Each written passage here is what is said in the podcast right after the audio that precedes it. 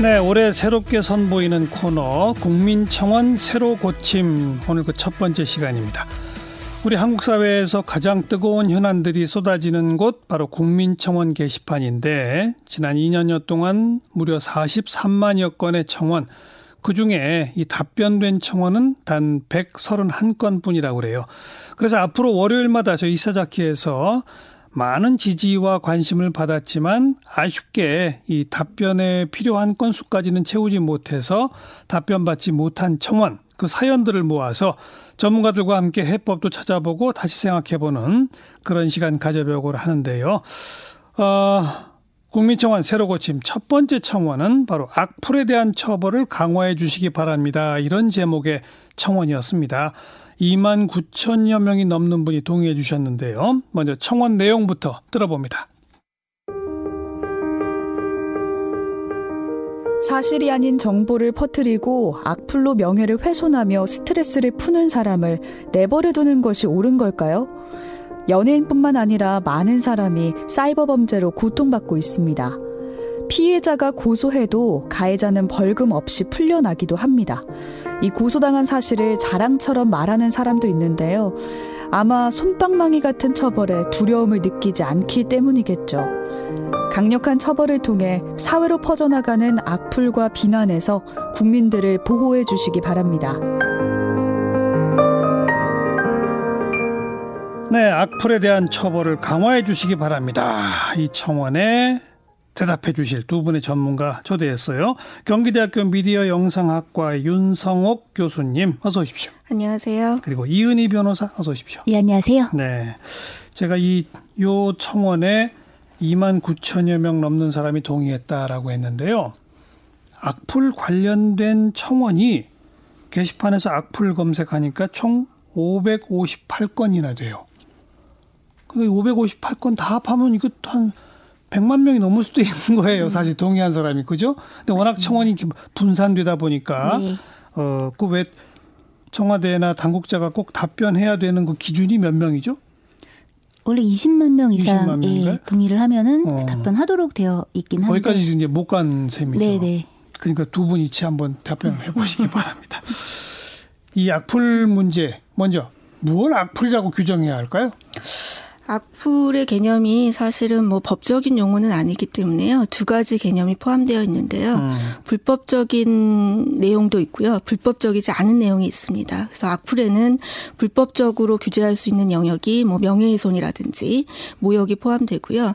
이제 더 큰 문제는 사실 그거는 법적으로 규제를 하면 되는데 어 법적으로 규제할 수 없는 불법이 아닌 악플이 가능하거든요. 음. 예를 들면 나는 너가 싫다든지 음. 뭐 너가 죽었으면 좋겠다든지 이런 표현이 명예훼손 법제로 제한하기는 어렵고 음. 그것이 개인의 의견이나 평가에 해당이 될 수 있습니다. 음. 또 한편으로는 이제 피해자를 특정하지 않은 어떤 집단을 대상으로 하는 혐오 표현은 지금 국내에 규제가 없거든요. 어. 그래서 그 부분이 지금 비어 있는 상태입니다. 네. 조금 더 부연을 예, 하자면 예. 사실 법적으로 딱 성립이 되게 쓰시면 오히려 이제 피해자 입장에서는 뭔가 대처를 하기가 쉬운데 실은 이 온라인이라는 특성상 그 신조어도 워낙 많고 음. 그리고 사람들이 학습이 굉장히 빠릅니다.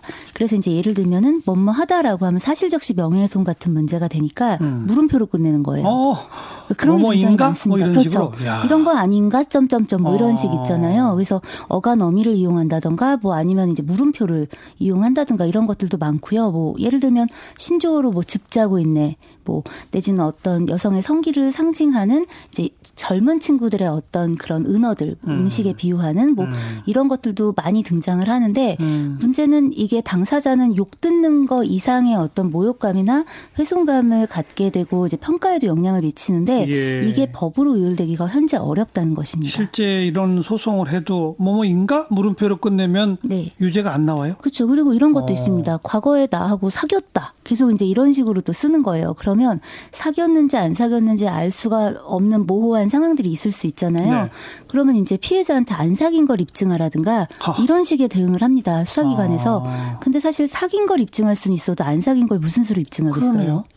그러네요. 네, 그래서 그때 참 좋았는데 뭐 차마 그 사진은 못 올리겠다는 둥 뭐 이런 식의 이제 뭔가 되게 모호한 표현으로 그러나 피해자는 지속적으로 표- 이렇게 그 피해를 입는 일들이 네. 너무 많은 거죠.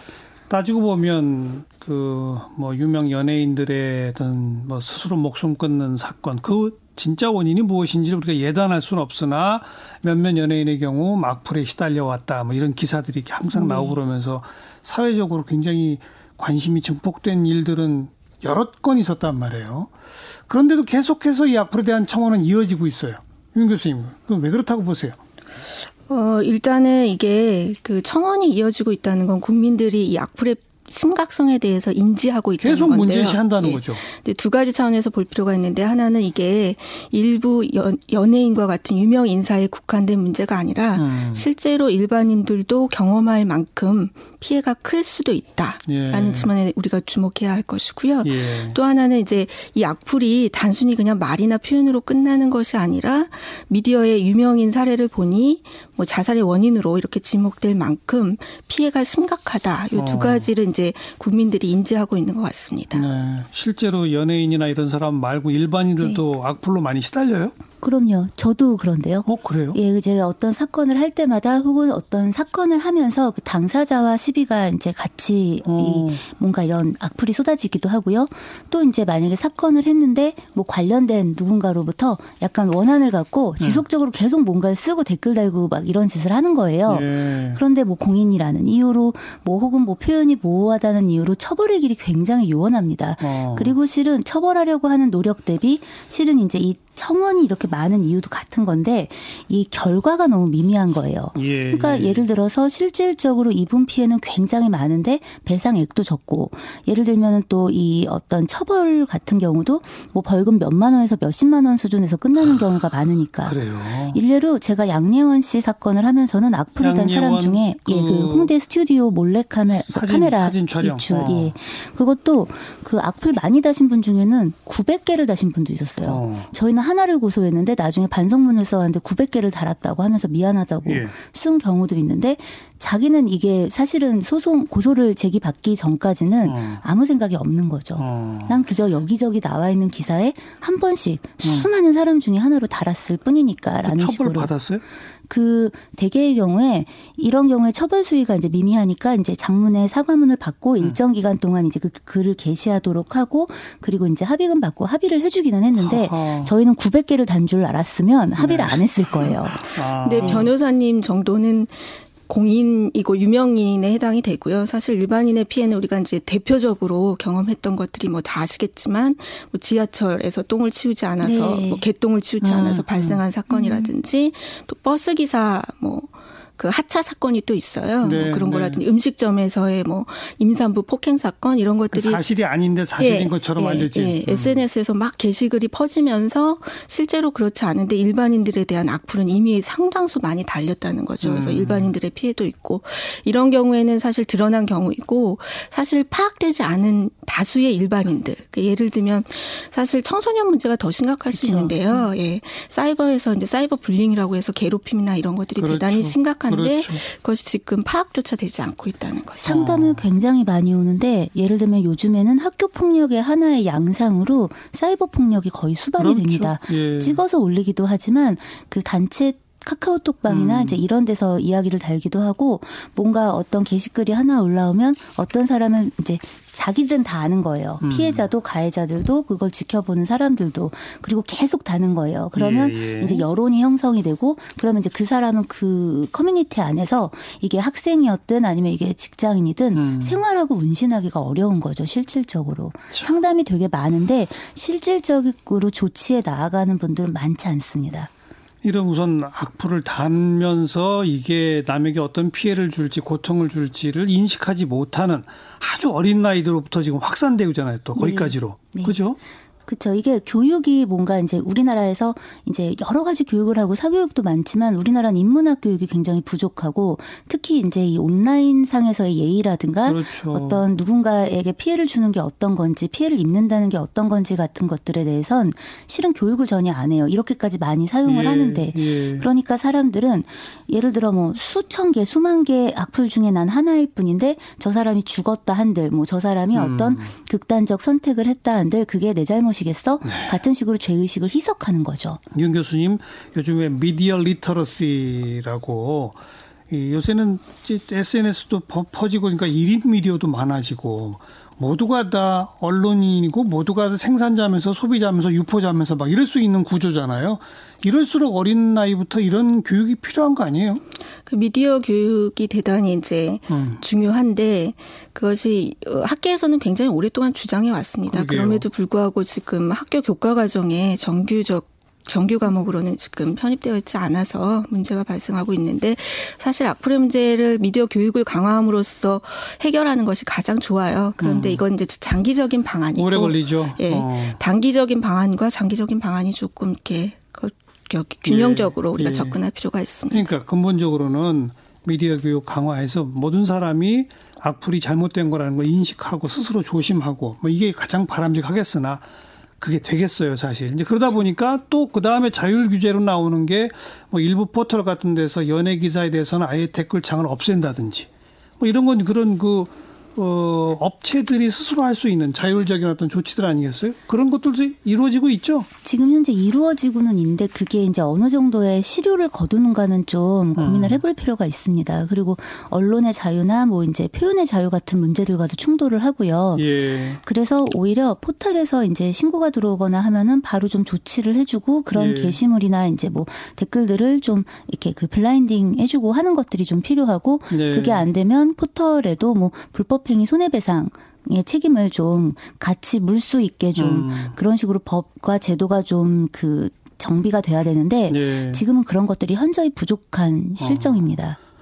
어. 떠세요 이런 포털 스스로가 이렇게 음. 댓글창 없애겠다 뭐 이러는 건 어떻게 보세요? 이번에 이제 악플 문제 때문에 포털 사업자가 그 연예인 뉴스 기사 댓글만 폐지를 한다는 정책이에요. 음. 그래서 이게 이제 일부 어, 가시적이고 임시적으로 효과는 누릴 수 있지만 악플의 근본적인 방안이 되기는 어렵거든요. 왜냐하면 첫 번째는 악플이 연예인 기사, 연예인에 국한된 문제가 아니거든요. 아니라는 거죠. 아까 예. 일반인도 다 예. 대상이고. 예. 어. 그래서 이제 안 되는 거고 두 번째는 기사 댓글에 대해서 폐지를 한다면 이 악플러들은 기사 댓글 말고 다른 SNS나 게시글에 가서 또 달아요. 그렇죠. 그래서 이제 근본적으로 해결하기가 어렵고요. 네. 이것이 댓글에 문제가 아니고 악플의 문제라면 악플을 제한할 수 있는 포털 사업자들이 정책을 마련할 필요가 있는데 음. 지금은 교통사고가 많이 나니까 도로를 폐지하는 방안을 음. 지금 제시한 거라고 보시면 됩니다. 네. 좋아요. 교육 필요합니다. 또 포털 사업자들의 자율적인 자발적인 어떤 조치들 필요해요. 그러나 이건 다 한계가 있다. 그럼 이제 뭘 어떻게 해야 하겠습니까? 진짜 악플에 대한 어떤 제도적인 법적인 새롭게 만들어낸다면 뭘 어떻게 하면 되겠어요? 일단은 현재 있는 법도 제대로 적용이 안 되고 있는 실정이거든요. 어떤 법이요? 음, 예를 들면 정통망법상 명예훼손이라든가 모욕 같은 것들도 굉장히 그 되게 좁게 해석을 합니다. 음. 그리고 해석을 해서 기껏 기소가 돼도 사실은 그 처벌의 수위가 너무 낮고요. 네. 그러니까 이제 이런 부분들을 실은 이제 검찰에서도 기소를 얼만큼 할 건지 음. 또 이제 법원에서도 이거에 대한 판결을 어떤 정도의 수위로 할 건지에 대한 내부적인 지침이 좀 바뀌어야 되는데 예. 아직까지는 사실 상향은 했어요. 2019년 7월에 이제 상향은 했는데 아직까지는 너무 피부로 와닿는 게 적고 음. 아까 처음에 이제 이, 사, 이 방송 시작할 때 말씀드린 것처럼 이 모욕에 해당되고 명예훼손으로 딱 의율해 주는 부분이 좁기 때문에 차라리 그럴 거면 악플에 대한 좀 법을 정비를 해서 음. 그 법에 맞춰서 여기에 해당하는 것들에 대해서는 좀 다양하게 뭐 처벌을 하든 교육이나 뭐 사회 봉사나 예, 뭐 혹은 예. 이제 뭐 이 교육 이수 같은 음. 것들을 명령할 수 있는 그런 것들 혹은 정부 부처 안에서도 뭐 이제 문체부든 뭐 이런 것들을 관할할 수 있는 부처에서 좀 진정을 받아서 뭐 음. 뭐 이런 것들을 의율할 수 있는 제도 정비를 좀 해야 될 때입니다. 네, 그 말씀은 그러니까 기존 법률에 있는 명예훼손 모욕 요 말고 네. 별도로 악플에 대한 규정을 좀 두자, 새로 만들어 보자 이거로군요. 예, 왜냐하면 지금 이제 법을 좀 이제 우리나라가 영미법처럼 뭐 이제 사건마다 좀 자유롭게 법을 좀 적용할 수 있는 그런 게 아니라 음. 딱 정해진 어떤 그 틀 안에서 이거를 예, 의율하기 예. 때문에 한계가 있습니다. 예. 그래서 만약에 피해자가 계속 피해 복구가 안 되고 예. 가해자가 가해를 반복할 바에는 그렇다고 한다면은 그러면 법을 음. 새로 만드는 것도 하나의 방법이 아닌가 그게 싶습니다. 그게 뭐 적절한 비유가 될지는 모르겠습니다만 예를 들면 이런 거죠. 직장 내 괴롭힘 방지법 같은 거. 예, 맞습니다. 기존 법률에도 폭행, 때리거나 뭐 모욕 뭐 이런 거 하면 다 처벌받는 게 있지만 그렇죠. 그게 다 이렇게 교묘하게 피해가는 것도 네. 많으니까 별도로 직장 내 괴롭힘 방지법 같은 거 하나 만든 이런 사례를 한번 보자. 그렇습니다. 어, 교수님 어떻게 생각하세요? 저는 이제 규제 공백이 있는 영역을 우리가 보완할 필요는 있는데요. 사실 다른 나라에 비해서 우리나라가 명예훼손 법제가 굉장히 강한 나라 중에 하나입니다. 형벌로 이제 표현의 자유를 제한할 수 있는 음. 법리를 가지고 있는 나라거든요. 그래서 어, 법적인 규제를 강화한다고 해서 이것이 해결되는 게 아니기 때문에 예. 일단 기존에 있는 법률을 이제 충분히 효과가 있도록 우리가 운용하는 필요도 있을 것이고요. 예. 그다음에 이 악플의 문제 인터넷에서의 표현에 관련된 규제가 모두 그러하듯이 법적인 규제뿐 아니라 기술적인 규제, 음. 또 교육과 같은 사회적 규제. 기술적 규제는 뭐가 가능할까요? 뭐 예를 들면 이제 알고리즘인데요. 뭐 어떤 욕설이라든지 이런 것들이 포함됐을 때 자동 삭제 예, 이런 하거나 뭐 아니면 뭐 그 포털 사업자들이 개인 그 이용자들의 요구에 음. 맞게 어, 정보를 제공해 주는 어떤 음. 기술적 장치라든지 이런 것들이 이용자들에게 선택권을 네. 준다는 측면에서 좀 바람직할 수도 있고요. 뭐 욕설이나 이런 거를 쓴 사람은 일정 기간 동안 아예 댓글을 못 달게 하는 뭐 장치, 개발한 예. 이것도 가능하겠네요. 가능은 한데 악플러들의 특징이 이제 사건을 직접 해보면 그분들이 유령 아이디를 되게 많이 가지고 있어요. 집요하군요. 네, 그래서 아까 왜 기술적 문제 같은 거 얘기, 기술적 대안 같은 거 얘기하셨을 때 문득 생각이 난게 예. 예를 들어 해외에 계정을 두고 있는 SNS 이용해서 다는 댓글은 IP 어드레스나 이런 것들을 좀 추적하기가 어려워지는 부분이 음. 있거든요. 그러면 댓글을 달 때 실명제까지는 아니더라도 그런 SNS를 통해서 이제 뭔가 자기가 누군지를 한 번 더 이제 이렇게 더 가리는 그런 그런 댓글들은 좀 규제를 한다던가 예, 예. 그런 식의 어떤 방법들도 좀 고민을 해볼 필요가 있습니다.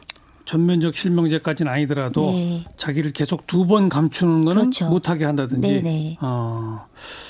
오늘 두 분도 약간의 견해 차이는 좀 있는 것 같아요. 우리 교수님께서는 이거는 표현의 자유란 측면도 분명히 있는 거라서 법적 제도적 규제 강화만으로 해답이 아니다 이런 생각 하시는 것 같고 우리 이 변호사는 그래도 법적 제도적 규제 강화가 조금 필요하다.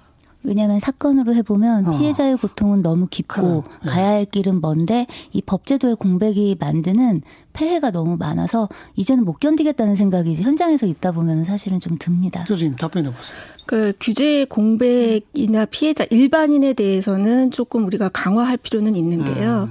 이게 이제 악플의 문제가 일반이나 연예인에 국한된 문제가 아니라 정치적 표현물까지도 포괄하는 개념이거든요. 예, 예. 그랬을 때 우리가 규제를 강화했을 때에는 어 그러니까 정치인이라든지 예. 고위공직자라든지 정부의 정책을 비판하는 댓글에 대해서도 예, 예. 실명제를 요구한다든지 규제를 강화했을 때 피해가 우려된다는 측면을 말씀드리는 음. 그걸 구별해서 법제도를 만들 수는 없을까요? 법 그- 그래서 법 정치적 표현에 대해서는 손 안 된다 우리는 다만 특정 개인이나 뭐에 대한 뭐, 아 집단도 문제라고 그랬죠. 그죠 좀 쉽지는 않은데 아. 다만 이런 건 있을 것 같습니다. 온라인상에서 사용되는 어떤 용어들이라든가 이 모욕 적인 어떤 그러니까 모욕죄에 해당하진 않지만 모욕에 해당할 수 있을 만한 것들에 대한 어떤 내용들을 예, 예. 좀 포괄하는 것들에 대한 연구와 그걸 좀 정의하고 음. 그런 부분들을 처벌해 줄 수 있으면 이게 정치에 대한 것도 비판과 뭐 해악과 풍자까지는 뭐 얼마든지 그 허용돼야 된다고 생각하지만 그걸 넘어서 이제 만약에 욕설이 나간다든가 뭔가